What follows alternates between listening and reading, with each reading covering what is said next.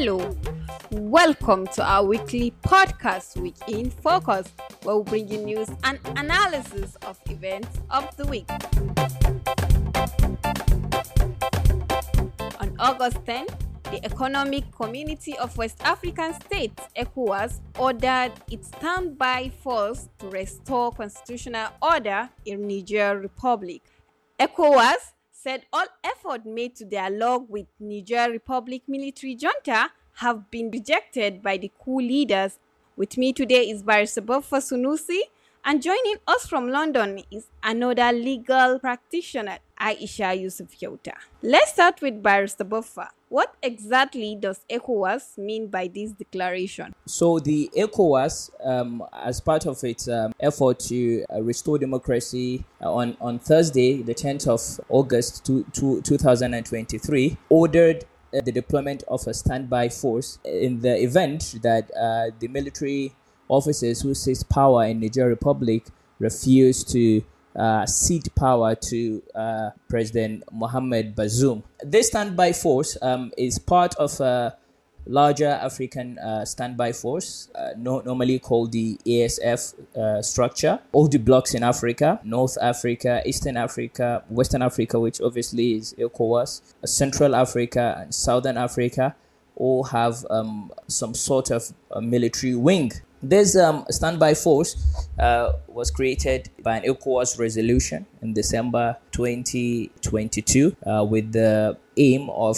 countering terrorism and um, also restoring democracy in Africa. Uh, let's not forget that uh, West Africa has had its successes as far as military intervention is concerned. The ECOMOG, for instance, uh, um, was very, very instrumental in restoring democracy in Sierra Leone and Liberia in the 1990s. So the standby force is actually a leaf um, taken from the ECOMOG. How, however, what the force will do, and um, specifically what its modus operandi is, still remains um, unclear. What precisely the forces will do, uh, that uh, remains to be seen.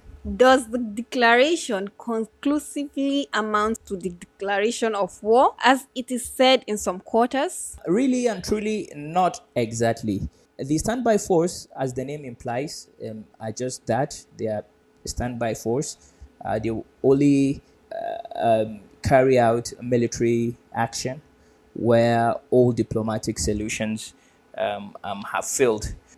Like I said, uh, we do not know exactly what what their their, their modus uh, operandi is, their mode of operation. We do not know exactly what that is, um, and but what we know is that the ECOWAS uh, is is exploring diplomatic solutions as of now. Uh, the standby force are only deployed uh, in the event uh, that uh, there will be need for a military action, which I don't think we're at that stage yet. Aisha, the ECOWAS ultimatum for the coup plotters to reinstate President Bazoum back into office expired last week. However, Nigeria, through the central bank, announced additional sanctions on the Niger Republic. Share with us the exact nature of these sanctions. Um, so the president of Nigeria, Bola Ahmed Tinubu, um, through the powers of the CBN as a regulatory body um, enforced more sanctions on Niger, more um, economic sanctions on Niger. His spokesperson, special advisor, sorry, um, disclosed on Tuesday, the 8th of August, that um, the president's um, position on imposing sanctions on Niger Republic. And to understand the sanctions, I just need to um, encapsulate what he said, where he said that the president has directed the acting governor of CBN to um, impose another slew of financial sanctions on institutions, including individuals who do business with Republic of Niger. However, the statement ended there without expanding on who these institutions are or individuals or the nature of the sanctions. So the only information we have is that the CBN, through its regulatory powers, have um, imposed more sanctions on the Republic of Niger without knowing any details of what the sanctions are and the effect of those sanctions to reinstate the democratically elected president um, in Niger Republic. So um, that's about it. I would like to know myself how these sanctions will effectively change the minds of um, the um, military junta reinstate democratically elected president. How far do you think Nigerians' continued opposition to military action against Niger Republic has affected President Tinubu's initial posture? Okay, um, so evidently, when the president um, wanted to impose military actions on Niger as a result of their coup, um, Nigerians generally were not okay with that, thereby opting for amicable and more diplomatic forms. Now, among those forms could be seen in the visit of um, Mohammed Sanusi, the 14th Emir of Kano, where the monarch reported to the president on um, the result of his going to the Republic of Niger and having um, a dialogue with the military junta. Now, that's one. Another way that that swayed the president could be seen with um, the ulama, where they spoke with the president um, on wanting reconciliation and peace between um, Nigeria and Niger. And so the president accepted the ulama's uh, proposal to speak with the military junta as well. And all these are could be looked at as um, amicable and more diplomatic measures to understand where the military junta is heading to and possibly persuade them into taking better um, measures and hopefully even reinstating the reinstating the democratically elected president. Within the last few days, the Independent Petroleum Marketers Association of Nigeria, IPMAN, confirmed that the price of petroleum pump per liter may yet again increase. This is coming barely three weeks since the last increment, which put the price of petroleum per liter at 617 naira. Aisha, share with us why you think this keep happening and how the trend can be arrested. Okay, simply put, the petroleum consumed in Nigeria is purchased with the dollar currency.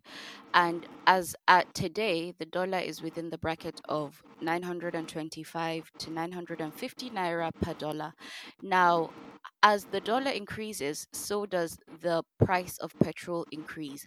After the removal of subsidy, it is clear that the um, government does not subsidize um, mitigating the cost of petrol. So marketers, that's the IPMAN, will definitely have to buy the petrol at a flat rate of the general global price and sell it and as a business obviously get their profit or rather strike a balance. Now that is the primary reason why um, the prices of petrol keep on fluctuating and will keep on fluctuating until we put certain measures or find other solutions in place when it comes to solutions like this is my best part um, we have currently multitude of solutions however we could look at two the first being refining and producing petrol locally which is something that has been which is something that we have the capacity to do once we fix our refineries and um, the upcoming refineries like the Dangote refinery starts operating.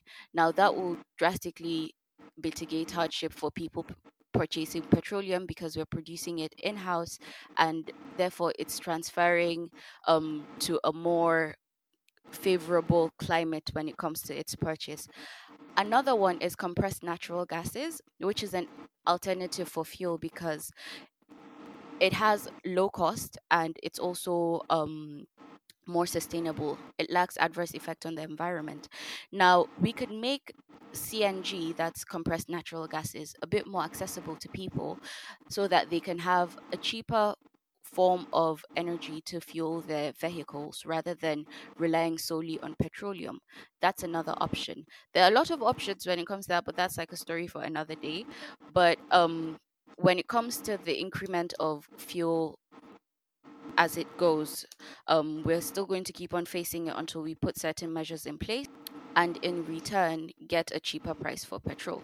Finally, on Niger Buffa, how are businesses, especially those in northern Nigeria, affected by the sanction? So you, you have to understand that uh, Nigeria shares uh, land border with Niger. In fact, seven Nigerian states share land border with Niger, and all of these are states in the northern part of the country. You have to understand also that there is an age long relationship between the northern part of the country and Niger, both culturally and business wise. So, as a result of the crisis, businesses have been greatly affected. Border towns in, in Katsina, Yobe, Sokoto, Kebbi, Zamfara, and Jigawa states have have all been deserted as a result of the of, of the crisis between um, the ECOWAS and, and, and Niger Republic. So businesses have really and truly been affected in northern part of the country, especially petty petty businesses. And to, to give you a context of, of this relationship between Niger Republic and northern part of the country, just yesterday, a group of Nigerians living in, in Kano State took to the streets, protested, saying that Nigeria and Niger are one and the same. Now, that is giving you a context of how intertwined these uh, geographical locations are in, in terms of culture, in terms of business, and, and, and so on and so forth. So, there is no question about the fact that businesses in northern part of the country have been greatly, greatly uh, disrupted because uh, as, as a result as a result of the of, of, of the crisis. And I think the longer this uh, crisis um, stays unsolved, uh, the worse it gets for especially uh, petty traders along the border towns and eventually even in mainland uh, uh, northern part of the country.